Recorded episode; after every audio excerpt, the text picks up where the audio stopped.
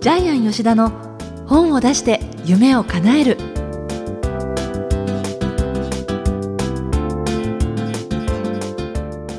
皆さんこんにちは小林まどかです。ジャイアン吉田の本を出して夢を叶える。ジャイアン今回もよろしくお願いいたします。はいよろしくお願いします。あのところで私何回かこうお問い合わせでね仕事であの、天才工場さんジャイアンの会社にお問い合わせで電話したりすると、はい、割とあの若い方たちがこう電話を取られることが多いなっていう印象なんですけれども、ね、私以外はほぼ全員二十歳です。あ二十代ですね。あ20代はやっぱりそうなんですか、はい、平均年齢は私以外抜くと二十二三じゃないですかね。はい。そうジャイアン今おいくつでいらっしゃるんですか？あのジャイアンはまあ50も過ぎてますけども、えー、はい。えーと、ほとんどですねここ3年ぐらい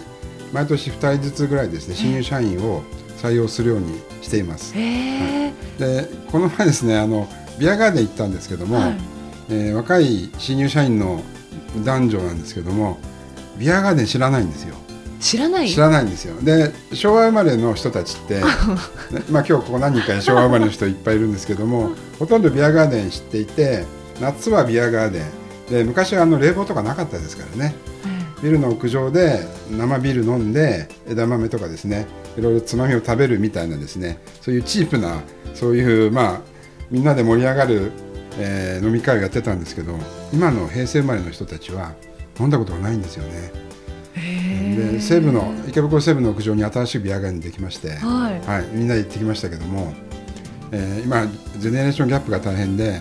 最近も一人ですねうちの新入社員女性がですねなんと LINE で会社辞めたいんですってメールを送ってきまして退職届が LINE というですね、はい。でジャイアンはそれで既読スルーとかしなかったんですね。既読スルーしなかったんですけども あのやっぱりですねあの平成と昭和のジェネレーションギャップが大変だっていうことですね。えでもあえてその平均年齢その20前半っておっしゃってましたけれど、はい、それはあえて若い人たちを採用されてるんですか、はい、あの、ね、新入社員がやっぱりですねあの真っ白で来ますので、ええ、やっぱりですねあの一緒に仕事しやすいんですね。あそうでやっぱりうちはあの出版で人を幸せにしていくっていうことなんですけどやっぱり他の会社を経験してるとですね、うん、そこの会社の価値観とかですね、うん、で自分自身のですねやっぱり思い込みみたいに縛られてしまうんですけども新入社員はとってもいいですねピュアで。でもその分その世代間のギャップで、いろいろとこうやっぱり通じない壁みたいなのがありますよね。はいまあ、それもとってもね楽しいんですよね。そこも含めて楽しんでいらっしゃるんですね。楽しいですね。じゃまたね改めてそのいろんな会社の中の出来事もね、はい、ジャイアンから何かニュースがあれば聞きたいなとそうですねあのおいおいあのお伝えしていきたいと思ってます。はい、えー、それでは今日も最後までお楽しみください。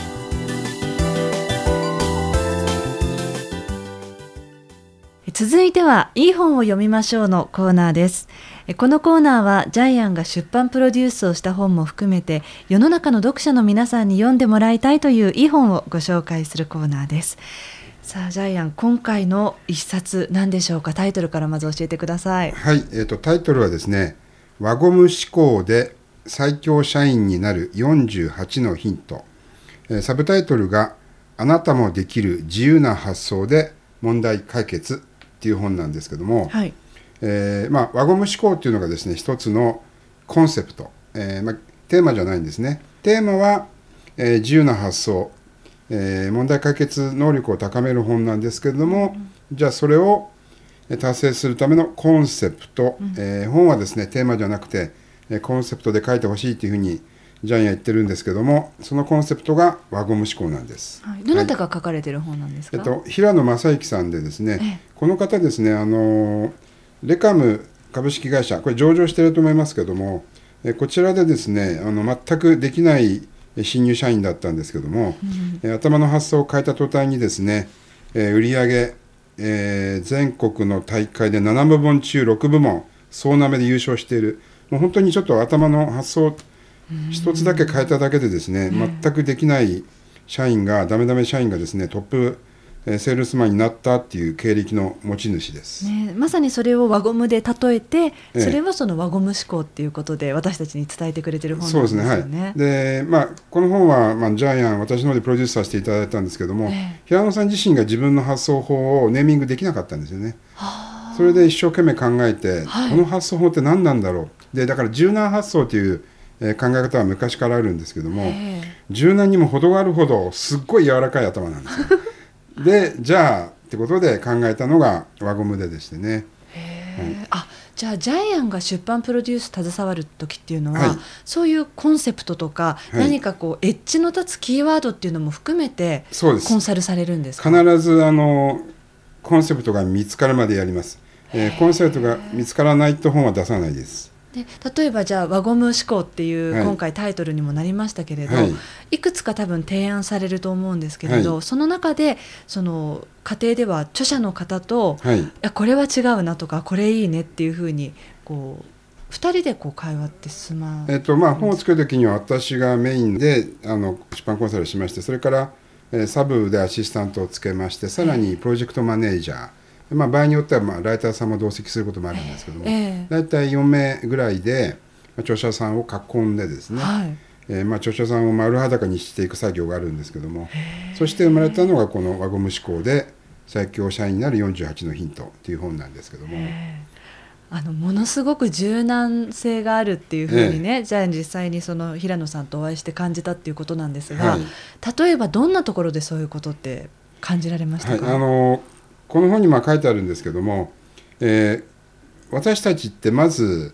その仕事を受けるときに考えてはい。頭で考えて、できるかできないか考えて、えーそれでできたら OK するんですけども、平野さんとにかく仕事は断らないタイプなんですよね。何でも何でもで本に書いてありますけど 失敗してもそれ振ってあなたが悪いんでしょうとかですね。あと上司の話は9割聞くなとかですね。あのかなりですねこの人は走ってから考える人なんで、はい。走ってからまた走りながら考える人なので、ちょっと日本的な発想ではないんですけども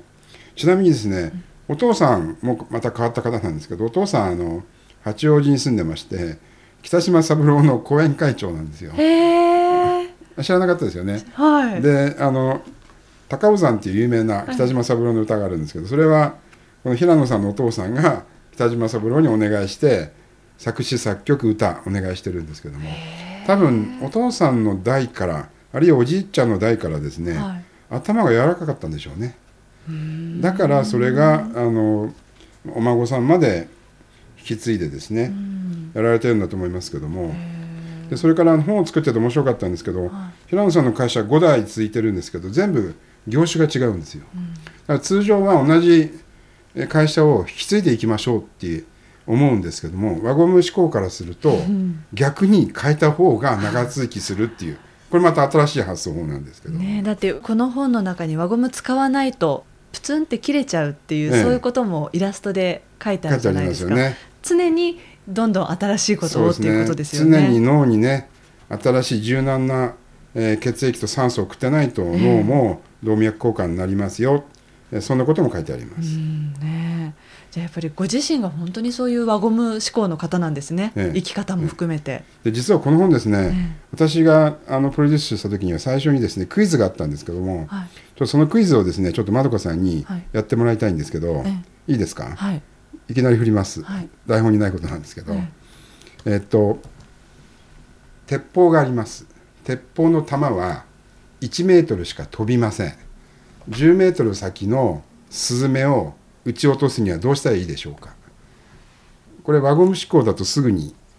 解決できるんですけど。わかります？ねえリスナーの方もリスナーの方ちょっと考えていただだきたいんですけど、1メートルの弾しか飛ばない鉄砲で10メートル先のスズメを撃ち落とす方法は？わかりますか？鉄砲でしょ？鉄砲。1メートルしか弾が飛ばないんです。はい。どうしたらいいですか？自分が9メートル先までちょっとね近いんですけど 答えはですね、えー10メートルの重心のある鉄砲で撃つ、く10メートルあそう10メートルの重心のある鉄砲。はいだとはい。1メートル弾が飛べあばーえスズメは撃ち落とされる。これが輪ゴム思考なんですけど、えはい。そうか絶対ここから撃つって思っちゃうとこれ固まっちゃうとその発想は生まれないってことですよね。でこれもともとの発想はですねあのその3個のオレンジを5個で分けるにはっていう子ども向けのですねクイズがあるんですけども、ええ。これも簡単なんです。子どもにとってはですね3つのオレンジをジュースにすれば5人で分けられる。こういうあの典型的な問題があるんですけどもあ子どもの輪ゴム発想がすごいのはあの結局オレンジの種を植えたらみんなでもっと食べれるんじゃないかっていう答えをー言ってくれた子どもがいるんで、これこそがねあこれこそが輪ゴム思考輪ゴム発想なんだっていうことから実はこの本スタートしたんですけども。なぜか本になったらそういう面白い部分がなくなってしまったという。ということであのこのラジオを聞いてる皆さんにはええそこの部分をお伝えできるんですけども、なんでしょうねこの大人になっていくとついついこうであらねばとかえ A だったら B っていうその方程式にものすごくこう縛られて考えちゃうところっえてえありますよね。えだからこの実はこの本のタイトルも最初ははい「輪ゴムでジャンボジェットを撃ち落とす方法」っていうそういうタイトルだったんです。あそのタイトル自体がですね実は輪ゴム発想輪ゴム思考だったんですけども、はいえっとやっぱり出版社さんはこういうビジネス書を作りたいんですね。まあ、こちらの方が植えるかもしれないんですけども、はいやっぱりあの本当に頭の柔らか思考の本を私は本当は作りたかったんですけどね。それがやっぱりビジネス思考のビジネス書にななったらこういう形になってしまったんですけども、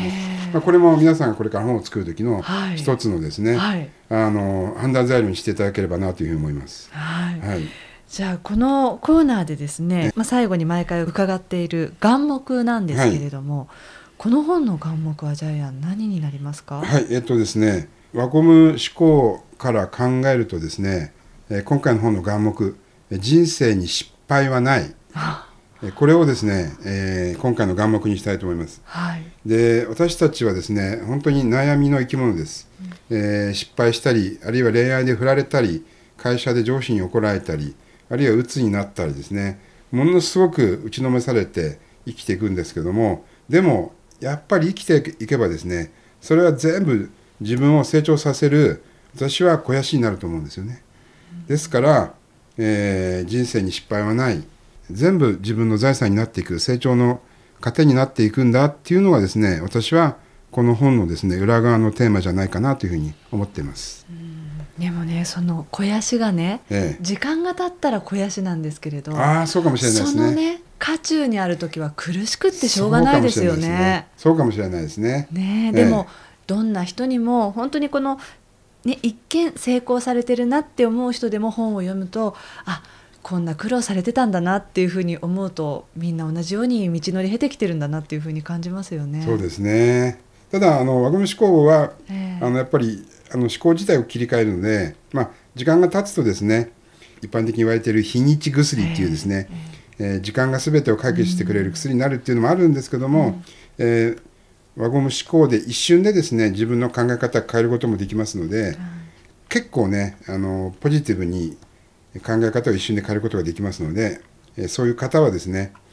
えー時間を待ってられないよっていう方はぜひこの本を読んでいただくと面白いと思います。はい。えーということで「いい本を読みましょう」のコーナー。今回は平野正幸さん「輪ゴム思考で最強社員になる48のヒント」この本をジャイアンに紹介してもらいました。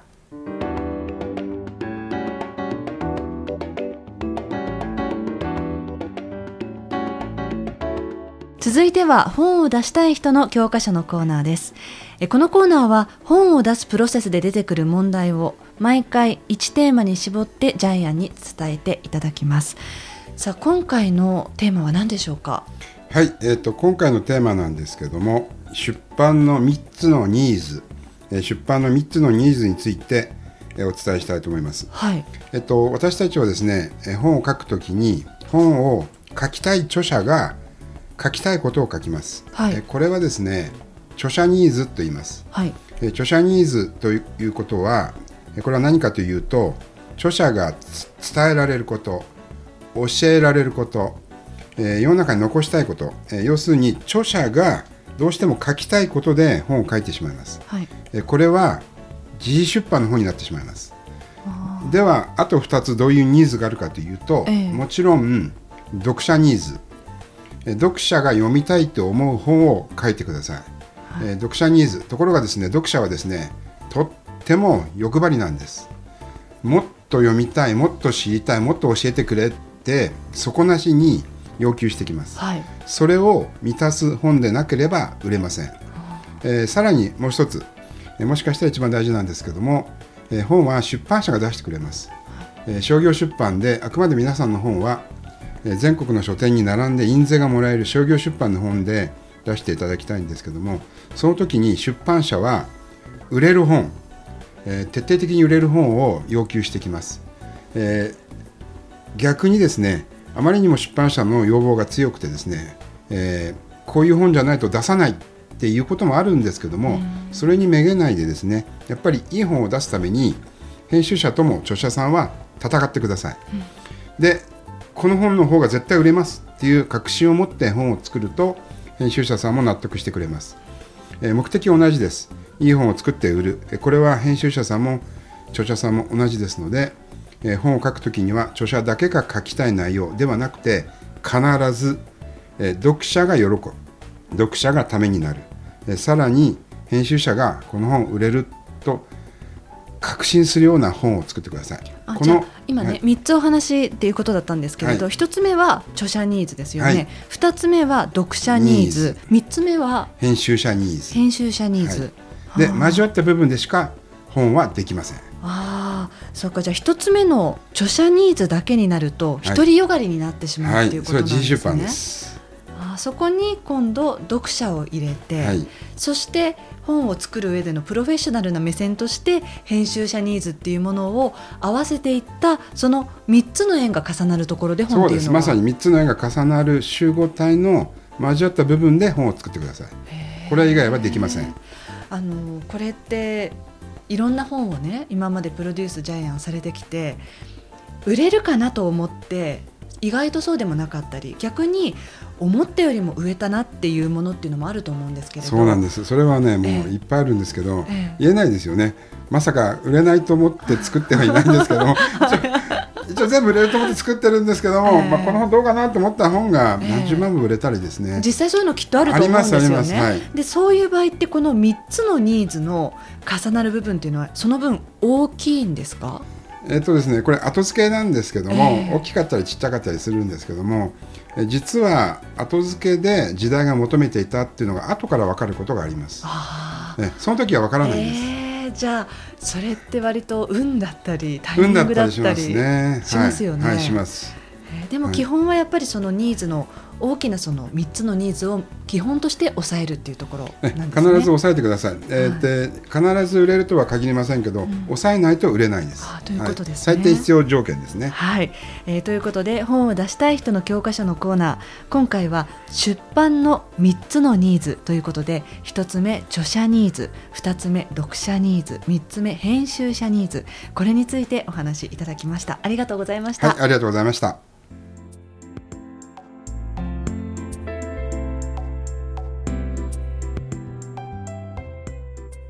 ジャイアン吉田の本を出して夢を叶えるいかがでしたでしょうか、えーこの番組ではジャイアンへの質問もお待ちしています、えー例えば出版に関する質問また本を出したい人の教科書のコーナーを聞いて出てきた質問などもお待ちしています。天才工場のホームページをチェックしてみてください、えーそれではジャイアン今回もどうもありがとうございました、はい、ありがとうございました。えっ、と誰の心の中にも、えー珠玉の一冊があります、えーぜひ皆さんもですね、本を読むだけではなくて書くことにもですね、興味を持っていただければ嬉しいです。ありがとうございました